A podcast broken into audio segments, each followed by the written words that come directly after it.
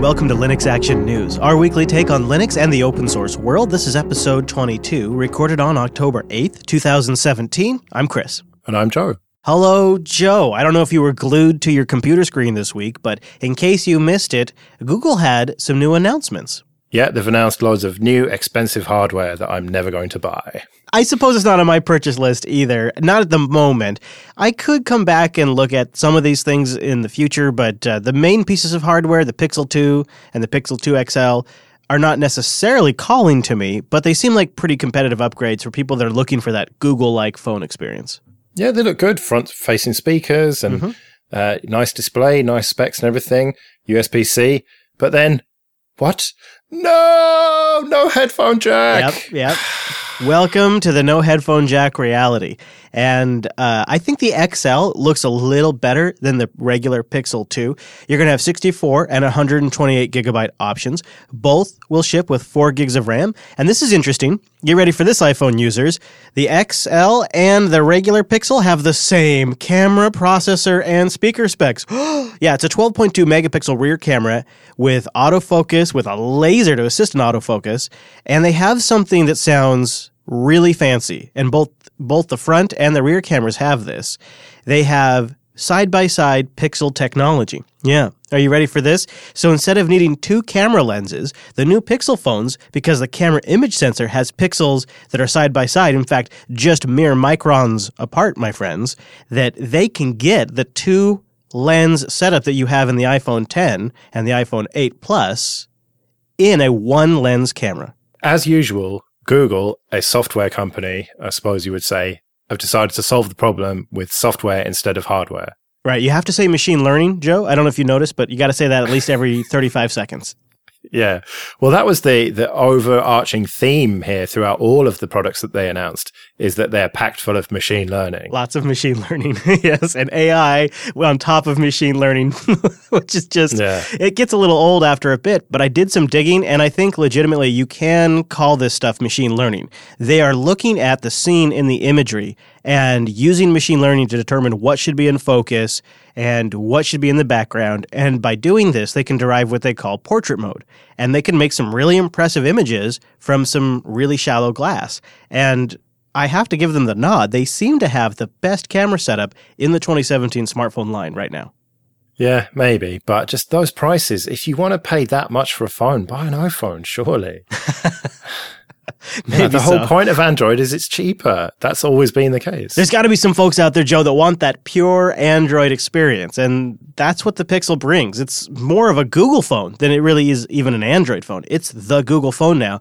But like both you and I said, I'm skipping this one for now. The Pixel 2, while it looks good, I think the action's going to be in the Pixel 3. Google recently hired thousands of engineers from HTC.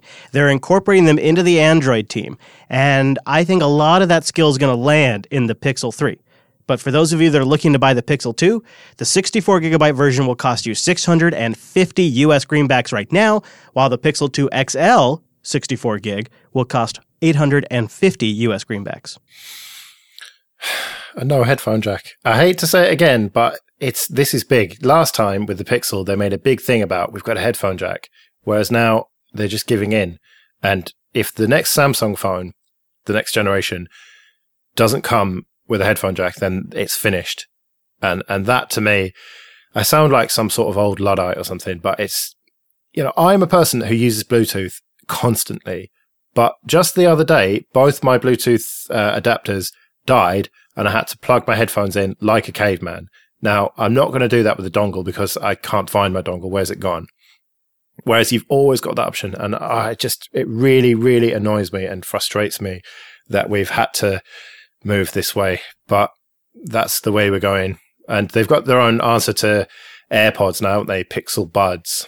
Yeah, the Pixel Buds. Not a big fan of the name and not a big fan of the fact that it feels like a derivative Apple product. It feels like they're just copying the AirPods and they're just checking off a box. They are integrating something, though, that I don't think the AirPods are going to have anytime soon, and that's Google Translate real time during conversations in your headphones. That is a neat feature but I have to imagine it's only going to work when you have great connectivity and not a lot of background noise.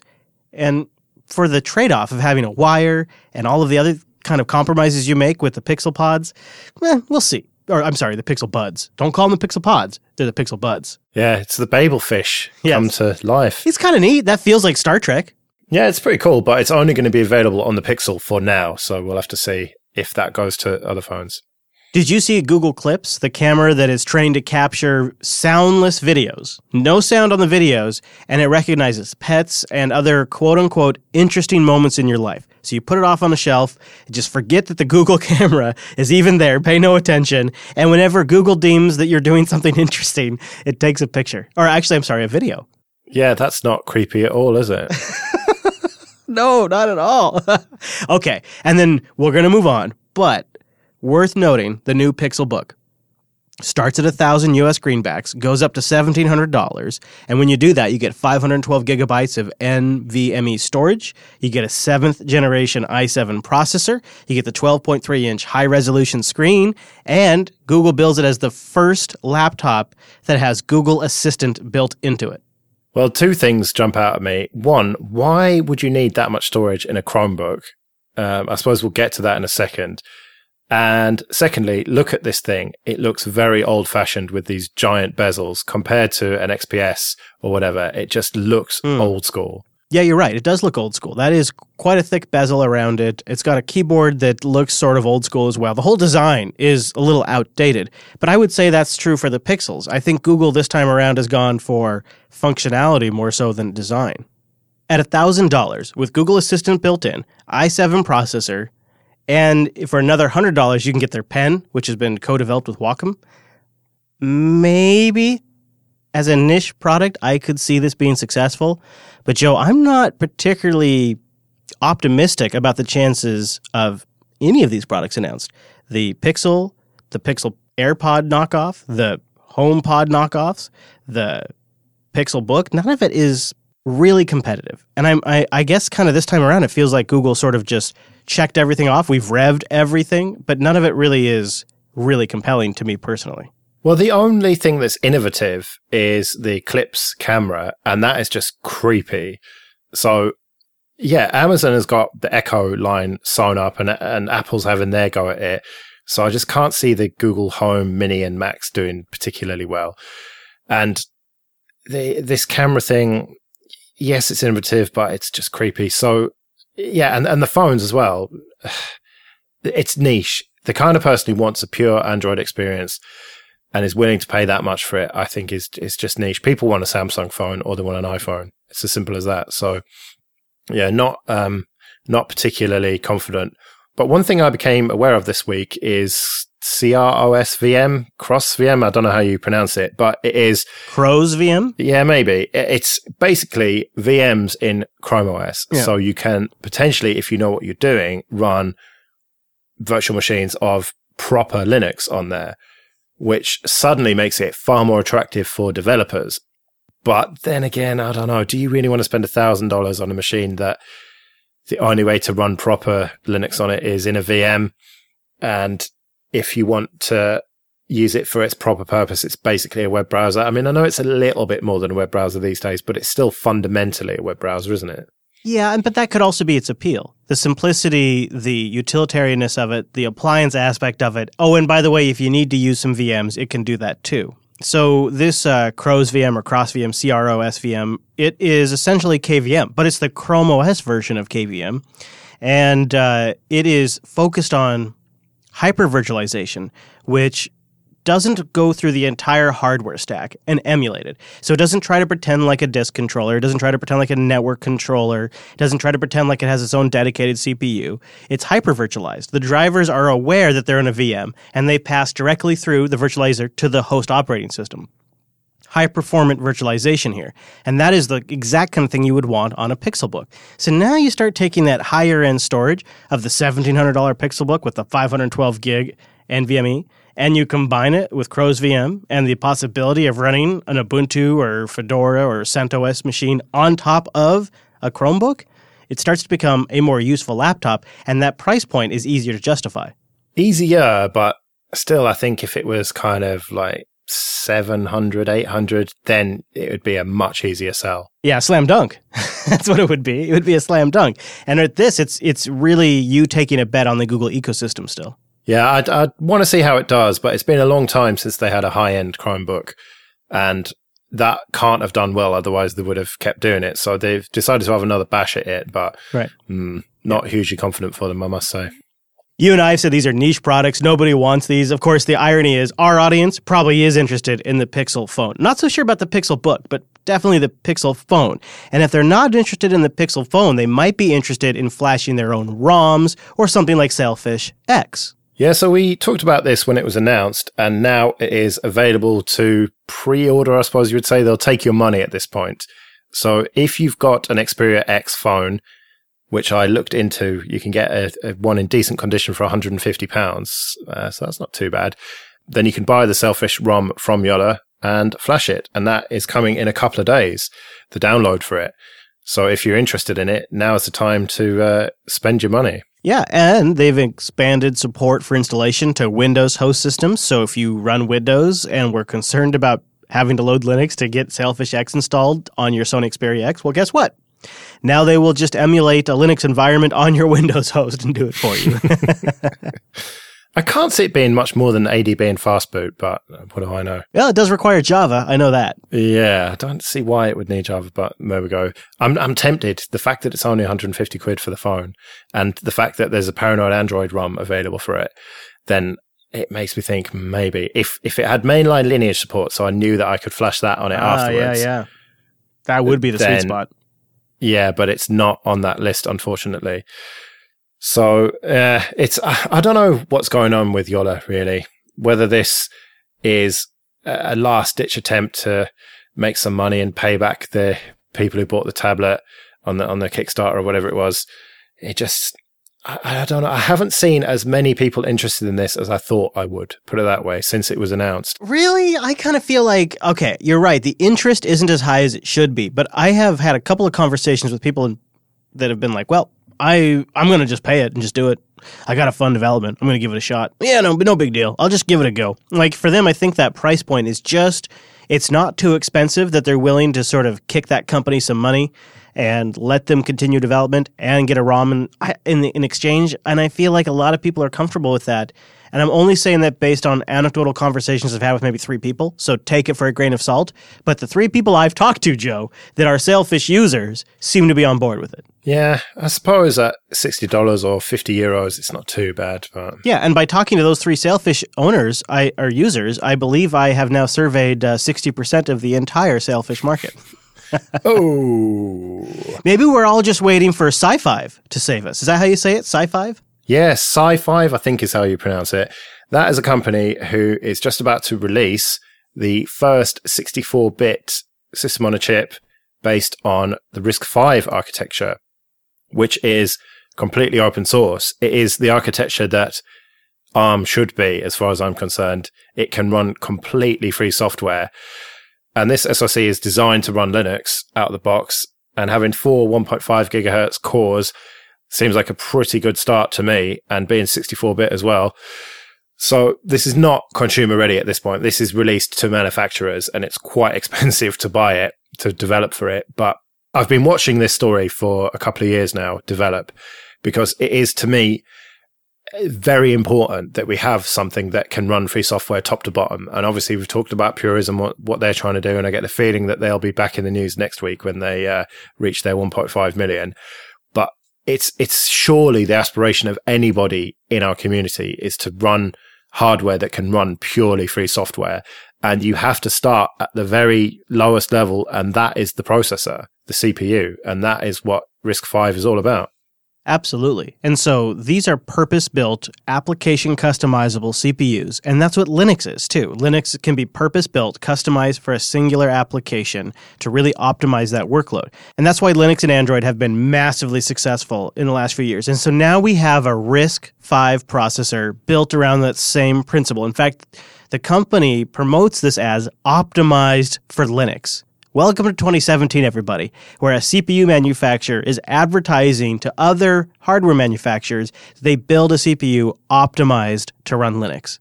Yeah, this is the start of the dream as far as I'm concerned. Whether that dream is going to pan out or not, I really don't know. But it's something that uh, you don't see that much chatter about. And, and people seem to be pinning their hopes on x86 and ARM And it's early days. It's very early days for RISC-V, but we need things like this to happen. We need to have 64 bit quad core and potentially octa core plus, and we need to see the performance increase and we need to see development in this area because I, as far as I'm concerned, this is the only hope for a totally free software stack um, when it comes to hardware. Yeah, and the performance seems to be there. Being able to tailor it for specific applications is a huge benefit. And it's unburdened with all the legacy stuff that x86 has. So also, I am very optimistic about it. So you guys should check it out, SiFive, and we'll have the links in the show notes, linuxactionnews.com slash 22. Go give it a read because it looks like they're working on something pretty cool. And I would bet you that down the road, future boxes that you have in your house could have a CPU very much like this inside them. las.ting.com, las.ting.com. You go there, you get $25 off a device or $25 in service credit. I would check their BYOD page because they have a CDMA and a GSM network, so you probably have a device you can bring. But this is what's great about Ting it's pay for what you use mobile. Your minutes, your messages, and your megabytes, you add them all up, whatever you use, that's what you pay for. Oh, you spent the whole month on Wi Fi? Then you're not paying for data. You use Telegram or WhatsApp? Then you don't pay for text messages. It's great. las.ting.com. In fact, check out their blog. Do me a favor, go to las.ting.com, then go to their blog because they're doing giveaways constantly. I think this recently have like a two gigabyte data giveaway. So check that out on their blog. It's mobile that really makes sense with no contracts, no early termination fees, a great dashboard, and radically different customer service. They're owned by Tucows. If you're familiar with Tucows, then you know what I'm talking about. It's truly mobile that's different. It's how the whole industry would do it today if they were forced to restart. las.ting.com. Okay, let's talk about the poster child for FOSS in government, and that is Munich. It's been a story that's rumbled on for about 10 years, I think. Then moving over to an Ubuntu based distribution and moving the applications over first. And then the government changed and they were thinking about rolling back. Well, it looks like that has started. It looks like they've started to move back to Exchange. So Kolab is not going to be used anymore. And so mail and calendaring is going back to evil MS. Yeah, it actually stings because they're moving away from Kolab to me. So here's the direct quote, and uh, it hurts because it's from a city council member. It says the city will use Microsoft Exchange. It will be used for email, calendar. So Kolab will not be used anymore hard and just cold like that. And out of all of it, for some reason, that's what upsets me the most because I feel like they obviously botched the Linux desktop rollout. They were trying to make an old version of OpenOffice that they had patched work. They were trying to make an old version of Linux that they had customized work for them as some sort of desktop specific distro. Like they were doing everything wrong. They were the case study in how not to switch to Linux. And in some way, that's actually valuable for all of us. We can look at Munich and say, okay, this is how don't do it. But the one area felt like they were doing things right was with collaboration software and specifically using Kolab. Uh, uh, and and to see them switching to Microsoft Exchange here, it's a bigger deal than it seems on its face because it either means they're going all in on hosting or they're going all in on Active Directory. Either way, fundamental shifts, and it's sort of disappointing to see it. I admit. Yeah, the thing is that a lot of people in our community, or almost everyone, just thinks it's a universally bad thing that they would go back to Microsoft products. Whereas to me, I try and be a bit more pragmatic about it. And I would say that they have the responsibility to look at the figures here. Is it going to cost them less to pay for Microsoft than it would to, to go for some sort of open source solution? And I would much prefer them to go open source but if it's going to cost them less ultimately, then I kind of feel like they have the responsibility to do that. That said, if they'd done it properly in the first place and just paid Red Hat to come in and give them proper support, then that would have probably worked out cheaper. I don't know. Who who knows? But trying to roll their own solution and, no one knowing exactly what was going on, and as you say, patching these ancient versions of uh, Ubuntu and and Open Office and stuff, that was just never going to be the right solution and nothing to do with Microsoft opening up their headquarters, their German headquarters um, in Munich or anything. It just, it's all a very disappointing story. But yeah, I think you've picked up on the silver lining that, yeah, at least we can learn what not to do now. That is really what to take away from it. To me, it seems like the cost of retraining the users was a obstacle that they could never completely get over. And then the requirement of time and development energy and cost to keep their Linux distribution current, it appears that they essentially gave up on that effort around 2013. They just decided it was too much work to keep it up to date it's we're essentially writing our own operating system at this point. And then they tried to ride that 2013 distro out as long as possible. And and then it got to a point where people just had to ask the question, well, look at Windows 10 and look at this bastardized Linux distribution from 2013. They're not competitive. We should just go this route. We avoid the retraining cost. We're already switching to Microsoft Exchange, so it's just obvious to make this switch. And it all the rest of it clicks into place. I think in the ashes of this entire experiment, what we can hope is they remain on open standard formats like ODF, and they use systems that are available to the public even after commercial agreements end. That's the best we can hope for, I think. Yeah, except that it'll be DocX or whatever the new one is. I, I, I can't see them sticking with the open standards because unless they make the effort to make sure that it saves in those formats by default, it, it's just not going to happen. And you can see that being an easy thing to forget when you set up a, a machine. It does feel like, though, that is the new battle. And if there's any advocates in there for open standards and open formats, that is the button to start pushing. Because otherwise, you're going to have companies like Oracle roll in and just say, stop using open source altogether. Yeah, somehow I think you might be a, a bit riled up about this one being that Oracle have advised the White House not to use FOSS. Yeah, this is after the U.S. Digital Service, USDS, and 18F had asked for comments from the private sector on how to modernize the federal government's security infrastructure. And lots of companies have submitted recommendations, including Adobe and Microsoft and just about every other company you could think of. And all of them are pretty standard. In fact, I have to really give some serious credit to Microsoft for writing one of the most concise and one of the most open. They just posted it as a gist instead of like a PDF. And it didn't really push any Microsoft goals. Uh, in in contrast, Google had a very Google centric proposal which literally suggested the entire federal government should switch over to cloud computing and just trust Google for everything. Yeah, funny that. Yeah. so Oracle though, Oracle really stepped on it because Oracle is offended. Oracle is offended by the federal government's use of open source and the false narratives that they have landed on. In fact, they say just that. This is a direct quote from Oracle's submission. False narrative. The government should attempt to emulate fast paced innovation of Silicon Valley. Silicon Valley is comprised of IT vendors, most of which fail. The USG is not a technology vendor, nor is it a startup. Under no circumstances should the USG attempt to become a technology vendor. And as you can imagine, that eventually de escalates into don't use open source, don't use open standards, don't use open data.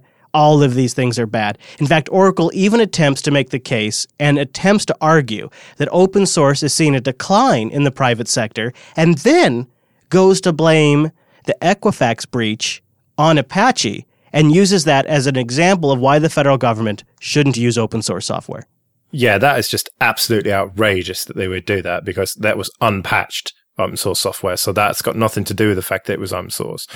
But to be fair to them, they do kind of pepper it with a few facts. And I think that that first one about Silicon Valley being comprised of IT vendors, most of which fail, is actually true, yep. isn't it? Yeah, it does resonate a bit true. You're right.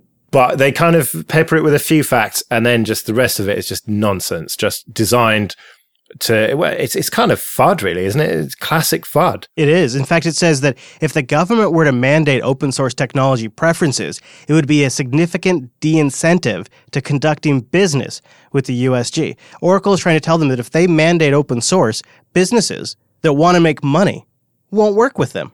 What? Maybe they should tell that to Red Hat. yeah, exactly. Yeah, it seems it just bitter. doesn't make any sense. I mean, okay, there are some legacy companies like Oracle who won't be interested, but you know that's their problem. A lot of this, Joe, to me comes across as bitterness. Oracle was involved with the rollout of healthcare.gov, and the failure of healthcare.gov was pinned predominantly on Oracle software. And the things that sprung out from that failure, like the USG and 18F are sort of thorns in Oracle's side because they've they've involved bringing in a lot of Silicon Valley people that have new modern ideas about the way to do business, and Oracle doesn't like that very much. Well, they're very much old world, aren't they? It's not a surprise that they're not interested in these new ways of doing things because they just have this old fashioned view that things should be proprietary and locked down and these huge contracts and huge bloated bits of software that they have complete control over and all the standards are theirs. So it's no wonder that these new agile Silicon Valley types come in and want to use as much open source as possible because let's face it, from a business point of view, it makes a lot of sense to use open source. I mean, you know, for example, crypto, there's so much great open source crypto. Why on earth would you write your own, paying engineers to write and maintain your own when you can just use open source? And right. you can just pull in all these open source libraries that make writing of your own software way cheaper. Yeah, absolutely true. Oracle kind of feels like a dying breed here of a of an older technology, Silicon Valley era when uh, things were just different. Software was delivered differently. Software was created differently. The investment into create that software was completely different. And now a transition's taking place. And the federal government finds themselves sort of in the middle of this transition. What you really need, Joe, is a way to give the power to the people, like a like a good Bitcoin fork can do. oh man, yet another. yet another Bitcoin gold this time. And I don't know. I don't know how seriously to take this one. I think it's worth discussing in a kind of broader sense of this is the second one and there's another one pending in November.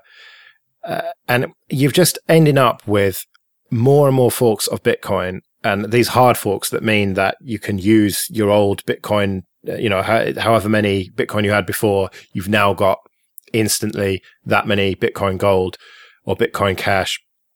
But it just, it seems to me that the more forks we have here, the more legitimacy the original has in a weird way, because it's, you've got all this fragmentation happening with the rest of it, but then the old fashioned original Bitcoin just keeps chugging along and going, well, whatever, guys, we're, yeah. we're worth yeah. a bunch. Uh, you know, I, I look at this and I think maybe what we're seeing is a shift, actually. Nothing really new, but a shift. So when years ago, when Bitcoin was the hot topic, just proper Bitcoin, you had Litecoin and Dogecoin and a lot of other coins.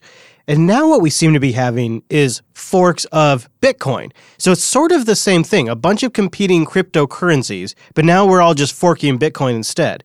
And um, I'm kind of getting sick and tired of it, and I'm finding it hard to track. However, that said, Bitcoin Gold has one thing about it that I like it's a memory hard algorithm. It's more like Ethereum or Litecoin in that it can be actually computed by average everyday GPUs. And the best part about Bitcoin for me was when I was all in on mining. I had Linux rigs up the wazoo mining coins. I was heating my studio using machines. It was the most fun I had with Bitcoin was when I could actually mine. Plus, then you feel like you're participating in the swarm by authorizing and confirming transactions. You feel like you're actually participating. And that's what Bitcoin Gold is going for. That's what Litecoin is going for. They're, they're using these algorithms or they're using these math problems that are memory hard, that work better for hardware that the average folk have. And it's going to be fun. Now, I, I kind of see this shaking out, though, in a way where you can use all these Bitcoin derivatives to generate some revenue, but really the money's going to be made in selling them to buy actual Bitcoin proper. Well, yeah, when I got into mining for a brief period when I had a reasonable AMD card, that's what everyone was doing. They would mine Doge or they'd mine Litecoin specifically to then trade that for Bitcoin. And so Bitcoin is the original. It, it's the, the Coke or the Pepsi or whatever. You know, it, it is the original, the name you know. And mm-hmm so all these other ones, uh, maybe they have hopes of becoming more valuable, but if they do, it's just dreaming because Bitcoin is just going to be the one that makes the money. And I just don't see the point of forking it to make it easier to mine because why not just mine Litecoin in that case? You know, if you want something that's like scrypt based and therefore can be mined on a GPU still rather than read these ridiculous expensive ASICs, then just mine them. And, and the thing is that one of the key people behind Bitcoin Gold is the CEO of Lightning ASIC, who is a company that just, oh, they just happen to sell the ASIC that is perfect for this. So it just feels like a cash grab and just more of this Ponzi scheme style to me. Right. It's a little concerning. Each time they launch a new fork, it just feels like another way to earn a quick buck and then sell it and actually buy real Bitcoin or trade it for something else. And it's this perfect every time th- one ride ends, be it Litecoin or whatever Bitcoin fork, you just launch another one. And as long as you have a good justification and there's a new fancy shiny technology to try out, you get enough suckers on board, you, you, it, it spikes, you make, you make a bunch of money, you sell, and then you just do the next thing. And it, it is starting to feel a bit of it like a scam over and over and over again.